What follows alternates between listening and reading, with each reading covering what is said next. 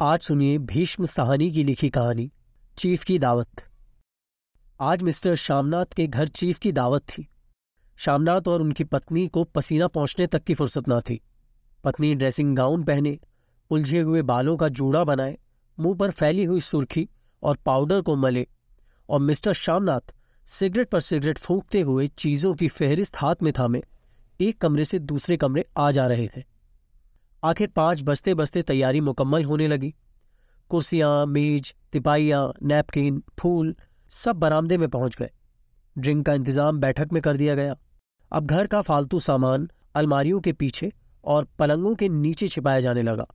तभी शामनाथ के सामने सहसा एक अड़चन आ खड़ी हुई। माँ का क्या होगा? इस बात की ओर ना उसका और ना उनकी कुशल गृहिणी का ध्यान गया था। मिस्टर शामनाथ श्रीमती की ओर घूमकर अंग्रेज़ी में बोले, माँ का क्या होगा? श्रीमती काम करते करते ठहर गई और थोड़ी देर तक सोचने के बाद बोली, इन्हें पिछवाड़े इनकी सहेली के घर भेज दो। रात भर बेशक वहीं रहे, कल आ जाए। श्यामनाथ सिगरेट मुँह में रखे, सिकुड़ी आँखों से श्रीमती के चेहरे की ओर देखते हुए पल भर सोचते रहे। फिर सिर हिलाकर बोले, नहीं, मैं नहीं चाहता कि उस बुढ़िया का आना जाना यहाँ फिर से शुरू हो। पहले ही बड़ी मुश्किल में बंद किया था।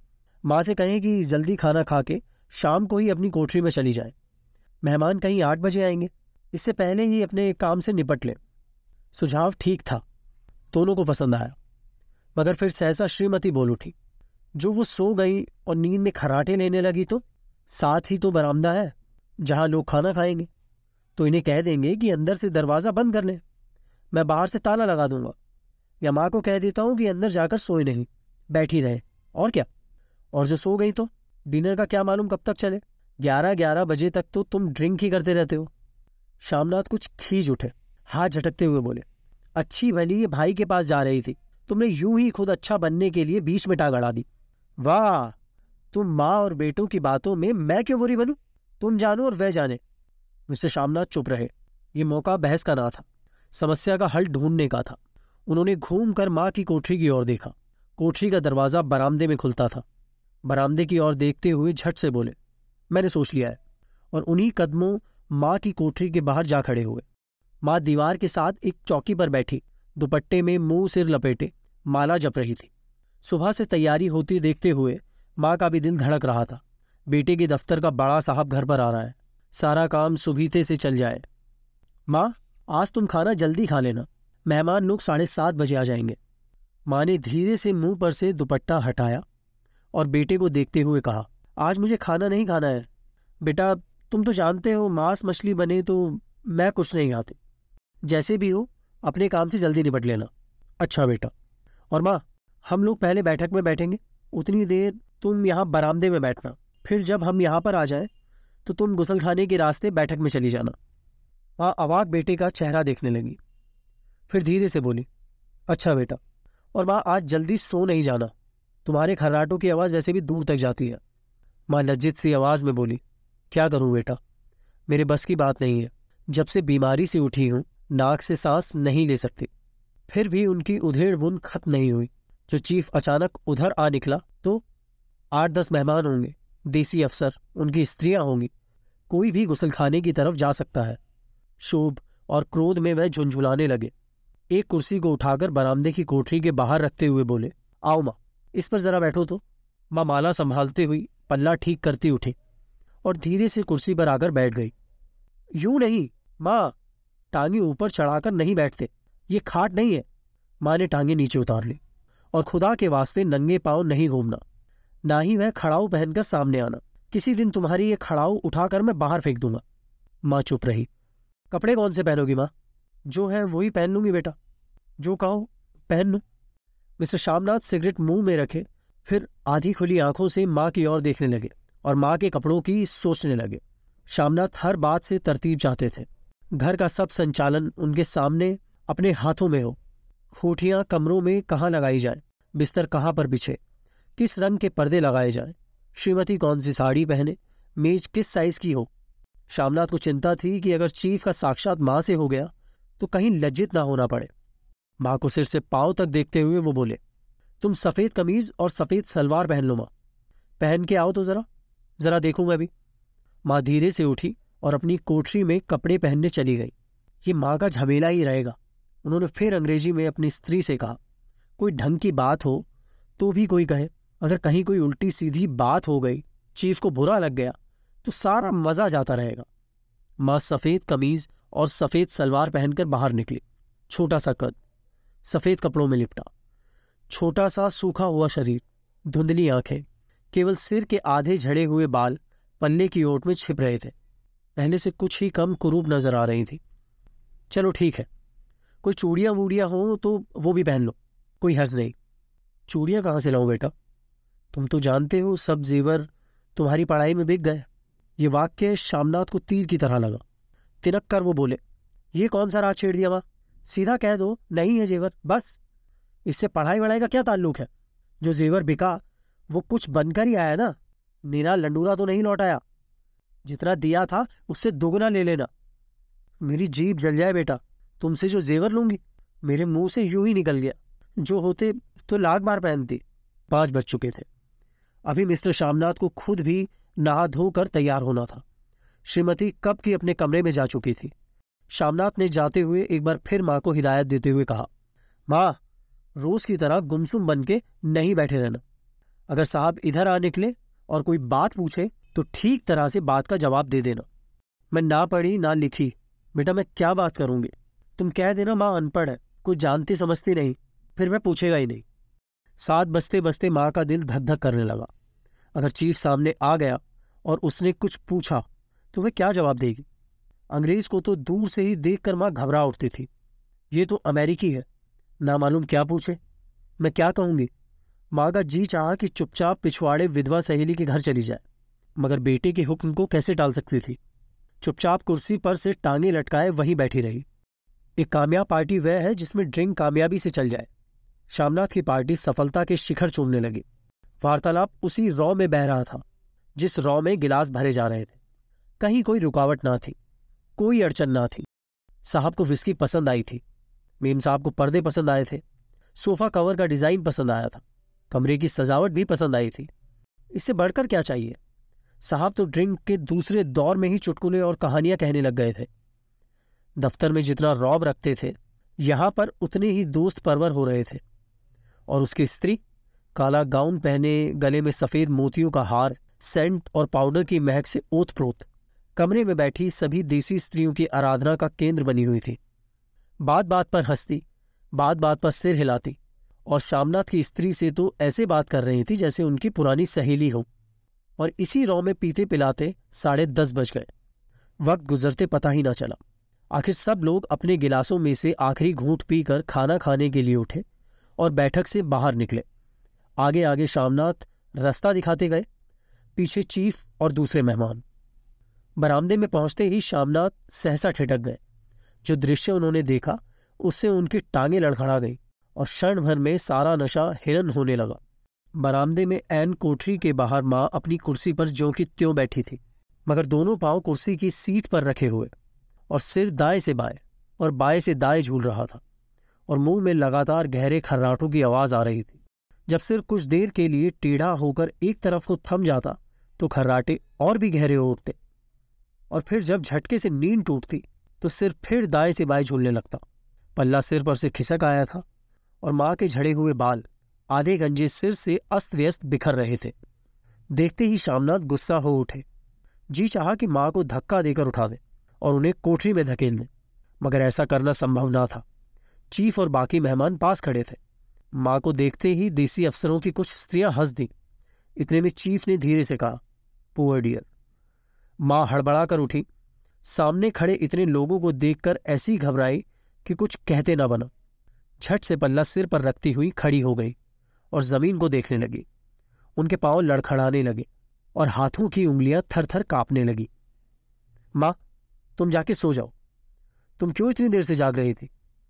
और खिसियाई हुई नज़रों से शामना चीफ के मुँह की ओर देखने लगे। चीफ के चेहरे पर मुस्कुराहट थी। वह वहीं खड़े खड़े बोले, नमस्ते।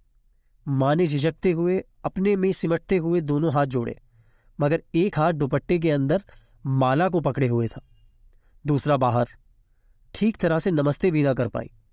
शामनाथ इस पर खिन्न उठे। इतने में चीफ ने अपना दाया हाथ हाथ मिलाने के लिए माँ के आगे किया। माँ और भी घबरा उठी। माँ, हाथ मिलाओ, पर हाथ कैसे मिलाती? दाएँ हाथ में माला थी। घबराहट में माँ ने बायां हाथ ही साहब के दाएँ हाथ में रख दिया। शामनाथ दिल ही दिल में जल उठे। देसी अफसरों की स्त्रियाँ खिलखिलाकर हंस पड़ी। यूँ नहीं, माँ, तुम तो जानती हो, दाया हाथ मिलाया जाता। मगर तब तक चीफ, माँ का बायां हाथ ही बार बार हिलाकर कह रहे थे, हाउ डू यू डू? कहो माँ, मैं ठीक हूँ, खैरियत से हूँ। माँ कुछ बड़बड़ाई। माँ कहती है, मैं ठीक हूँ। कहो माँ, हाउ डू यू डू? माँ धीरे से सकुचते हुए बोली हाउ डू डू एक बार फिर कह कहा उठा। वातावरण हल्का होने लगा। साहब ने स्थिति संभाल ली थी। लोग हंसने चहकने लगे थे। श्यामनाथ के मन का शोभ भी कुछ कुछ कम होने लगा था। साहब अपने हाथ में माँ का हाथ अब भी पकड़े हुए थे और माँ सिकुड़ी जा रही थी। साहब के मुँह से शराब की बू आ रही थी। श्यामनाथ अंग्रेज़ी में बोले, मेरी माँ गाँव की रहने वाली है। उम्र भर गाँव में ही रही। इसलिए आपसे लजाती है। साहब इस पर खुश नज़र आए। बोले, सच? मुझे गाँव के लोग बहुत पसंद हैं। तब तो तुम्हारी माँ गाँव के गीत और नाच भी जानती होंगी। चीफ खुशी से सिर हिलाते हुए माँ को टकटकी बांधे देखने लगे। माँ, साहब कहते हैं कोई गाना सुनाओ। कोई पुराना गीत तुम्हें तो कितने ही याद होंगे ना? माँ धीरे से बोली, मैं क्या गाऊँगी बेटा? मैंने कब गाया है? वाह माँ, मेहमान का कहा कोई टालता है भला? साहब ने इतना रीच से कहा। नहीं गाओगी तो साहब बुरा मानेंगे। मैं क्या गाऊं बेटा? मुझे क्या आता है? वाह, कोई बढ़िया टप्पे सुना दो। दो पत्थर अनारा दे, ऐसा कुछ। देसी अफसर और उनकी स्त्रियों ने इस सुझाव पर तालियाँ पीटी। माँ कभी दीन दृष्टि से बेटे के चेहरे को देखती, कभी पास खड़ी बहू के चेहरे को। इतने में बेटे ने गंभीर आदेश भरे लहजे में कहा, माँ, इसके बाद हाँ या ना का सवाल ही ना उठता था। माँ बैठ गई और लरसती आवाज़ में एक पुराना विवाह गीत गाने लगी। देसी स्त्रियाँ खिलखिला के हंस उठी। तीन पंक्तियाँ गा के माँ चुप हो गई। बरामदा तालियों से गूंज उठा। साहब तालियाँ पीटना बंद ही ना करते। शामनाथ की खींच प्रसन्नता और गर्व में बदल उठी। माँ ने पार्टी में नया रंग भर दिया था। तालियाँ थमने पर साहब बोले, पंजाब के गाँवों की दस्तकारी क्या है? शामनाथ खुशी में झूम रहे थे। बोले, ओ, बहुत कुछ साहब। मैं आपको एक सेट उन चीज़ों का भेंट करूँगा। आप उन्हें देखकर खुश होंगे। मगर साहब ने सिर हिलाकर अंग्रेज़ी में फिर पूछा, नहीं, मैं दुकानों की चीज़ नहीं माँगता। पंजाबियों के घरों में क्या बनता है? औरतें खुद क्या बनाती हैं? श्यामनाथ कुछ सोचते हुए बोले लड़कियाँ गुड़िया बनाती हैं और फुलकारियाँ बनाती हैं। फुलकारी क्या है? श्यामनाथ फुलकारी का मतलब समझाने की असफल चेष्टा करने के बाद माँ को बोले, क्यों माँ? कोई पुरानी फुलकारी घर में है क्या? माँ चुपचाप अंदर गई और अपनी पुरानी फुलकारी उठा लाई। साहब बड़ी रुचि से फुलकारी देखने लगे। पुरानी फुलकारी थी। जगह जगह से उसके तागे टूट रहे थे और कपड़ा फटने लगा था। साहब की रुचि को देखकर शामनाथ बोले, ये फटी हुई है साहब। मैं आपको नई बनवा दूँगा। माँ बना देंगी। क्यों माँ? साहब को फुलकारी बहुत पसंद है। इन्हें ऐसी ही एक फुलकारी बना दोगी ना? माँ चुप रही। फिर डरते डरते धीरे से बोली अब मेरी नज़र कहाँ है बेटा? बूढ़ी आँखें क्या देखेंगी? मगर माँ का वाक्य बीच में ही तोड़ते हुए श्यामनाथ साहब को बोले, वह ज़रूर बना देगी। आप उसे देखकर बहुत खुश होंगे। साहब ने सिर हिलाया। धन्यवाद किया और हल्के हल्के झूमते हुए खाने की मेज की ओर बढ़ गए। बाकी मेहमान भी उनके पीछे पीछे हो लिए। जब मेहमान बैठ गए और माँ पर से सबकी आँखें हट गईं तो माँ धीरे से कुर्सी पर से उठी और सबसे नज़रें बचाती हुई अपनी कोठरी में चली गई। मगर कोठरी में बैठने की देरी थी कि आँखों में छल छल आँसू बहने लगे। वो दुपट्टे से बार बार उन्हें पहुँचती पर वो बार बार उमड़ आते, जैसे बरसों का बाँध तोड़कर उमड़ आए हों। माँ ने बहुतेरा दिल को समझाया, हाथ जोड़े, भगवान का नाम लिया, बेटे की चिरायु होने की प्रार्थना की बार बार आँखें बंद की, मगर आँसू बरसात के पानी की तरह जैसे थमने का नाम ही ना ले रहे थे। आधी रात का वक्त होगा, मेहमान खाना खाकर एक एक करके जा चुके थे। माँ दीवार से सट कर बैठी आँखें फाड़े दीवार को देखे जा रही थी। घर के वातावरण में तनाव ढीला पड़ चुका था। मोहल्ले की निस्तब्धता शामनाथ के घर भी छा चुकी थी। केवल रसोई में प्लेटों के खनकने की आवाज़ आ रही थी। तभी सहसा माँ की कोठरी का दरवाज़ा ज़ोर से खटकने लगा। माँ, दरवाज़ा खोलो। माँ का दिल बैठ गया। हड़बड़ाकर उठ बैठी। क्या मुझसे फिर कोई भूल हो गई? माँ कितनी देर से अपने आप को कोस रही थी कि क्यों उन्हें नींद आ गई? क्यों वो ऊँगने लगी? क्या बेटे ने अभी तक क्षमा नहीं किया? माँ उठी और कांपते हाथों से दरवाज़ा खोल दिया। दरवाजे के खुलते ही शामनाथ झूमते हुए आगे बढ़े और माँ को आलिंगन में भर लिया। माँ, तुमने तो आज रंग ला दिया। साहब, तुमसे इतना खुश हुआ कि क्या कहूँ? माँ की छोटी सी काया सिमट कर बेटे के आलिंगन में छिप गई। माँ की आँखों में फिर आँसू आ गए। उन्हें पहुँचते हुए धीरे से बोली, बेटा, तुम मुझे हरिद्वार भेज दो। मैं कब से कह रही हूँ? शामनाथ का झूमना सहसा बंद हो गया और उनकी पेशानी पर फिर से तनाव के बल पड़ने लगे। उनकी बाहें माँ के शरीर पर से हटाईं क्या कहा? माँ, ये कौन सा राग तुमने फिर छेड़ दिया? शामनाथ का क्रोध बढ़ने लगा था। बोलते गए, तुम मुझे बदनाम करना चाहती हो ना? ताकि दुनिया कहे कि बेटा माँ को अपने पास नहीं रख सकता। नहीं बेटा, अब तुम अपनी बहू के साथ जैसा मन चाहे वैसे रहो। मैंने अपना खा पहन लिया। अब यहाँ क्या करूँगी? जो थोड़े दिन जिंदगानी के बाकी हैं, भगवान का नाम लूँगी तो मुझे हरिद्वार भेज दो। तुम चली जाओगी तो फुलकारी कौन बनाएगा? साहब से तुम्हारे सामने ही फुलकारी देने का इकरार किया है मैंने।